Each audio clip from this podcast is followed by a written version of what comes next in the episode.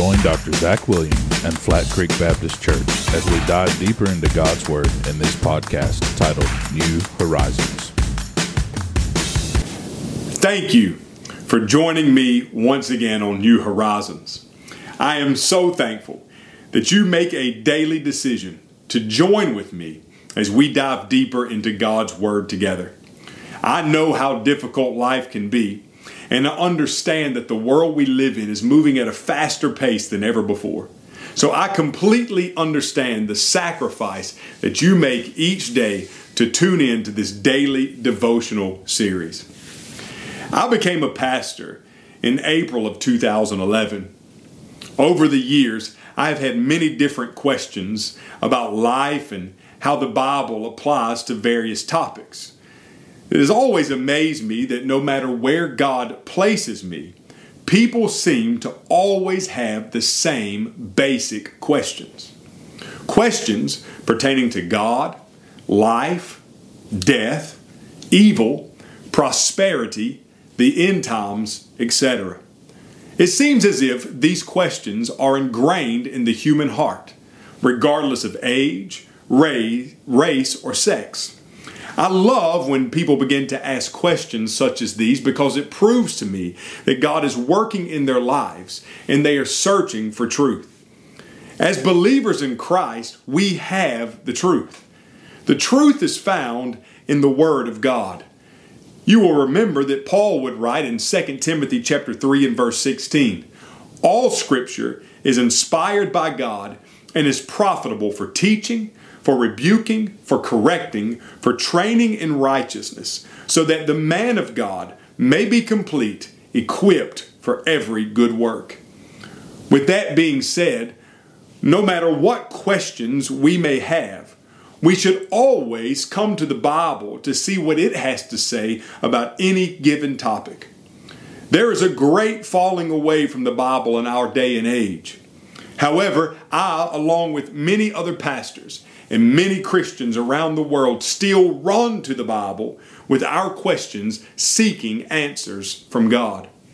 With that being said, I will periodically use this devotional time to address tough questions pertaining to the Scriptures and as well confront many of the issues of our day from a biblical perspective.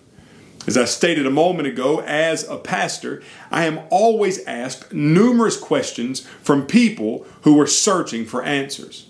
One of the main questions I receive stems from John 14 and verse 6. It's in this verse of Scripture that Jesus states, I am the way, the truth, and the life. No man comes to the Father but by me. From this verse stems two separate questions, which I will seek to give an answer to. I will pose both questions to you at this moment. However, I will save the second question and answer for tomorrow's devotional. The two questions which stem from this verse of Scripture are this Number one, if Jesus is the only way, and he lived 2,000 years ago, then how were people before Jesus made right with God? Second question Is Jesus really the only way to be saved? If Jesus is the only way to God and he lived 2,000 years ago, then how were people before Jesus made right with God? Have you ever pondered that question before? It's actually a great question. It's one that I'm sure that you have personally asked or been asked at some time in the past.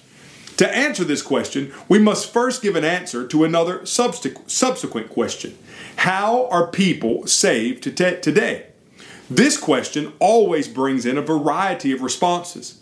However, most people answer that question by going directly to their works, what they have done. However, let me remind you that Romans chapter 4 and verse 1 and verse number 2 says, What then can we say about Abraham, our physical ancestor, has found? If Abraham was justified by his works, he has something to brag about, but not before God. Here, Paul teaches the church at Rome if anyone could be justified by their works, it would be Abraham. However, not even Abraham can thump his chest and brag about his works before God and be found justified because of them. So if it's not by works that a person is saved, how is a person saved and made right with God? Paul would explain in Ephesians chapter 2 verse 8 and 9, "For you are saved by grace through faith, and this is not from yourselves; it is God's gift, not from works, so that no one can boast." Here Paul says, salvation is not from your works. However, salvation comes by grace through faith. This answers the question of how a person is saved today. They are saved, they are reconciled, they are made right with God by faith. Faith in the Lord Jesus Christ. Remember, it was Peter that would stand before the mighty Sanhedrin, that great Jewish court, and say, There is salvation in no one else, for there is no other name under heaven given to people, and we must be saved by it. And Paul would elaborate and say in Romans chapter 10, verse 9, if you confess with your mouth that Jesus is Lord and believe in your heart that God raised him from the dead, you will be saved. Faith in Jesus is salvation. So we come full circle to answer the question of how people were saved before Jesus. Very simple. They were saved the same way we are saved by faith. In the text I read a moment ago in Romans, where it spoke of Abraham being unjustified by his works, it says further Abraham believed God and it was credited to him for righteousness. How was Abraham saved? What made him have a right relationship with God? Faith. But you say Jesus had not come. What did he have faith in? Friends, Today, we look back at Jesus. We look at Jesus today through the lens of his finished work. Those in the Old Testament had the promise of the coming Messiah.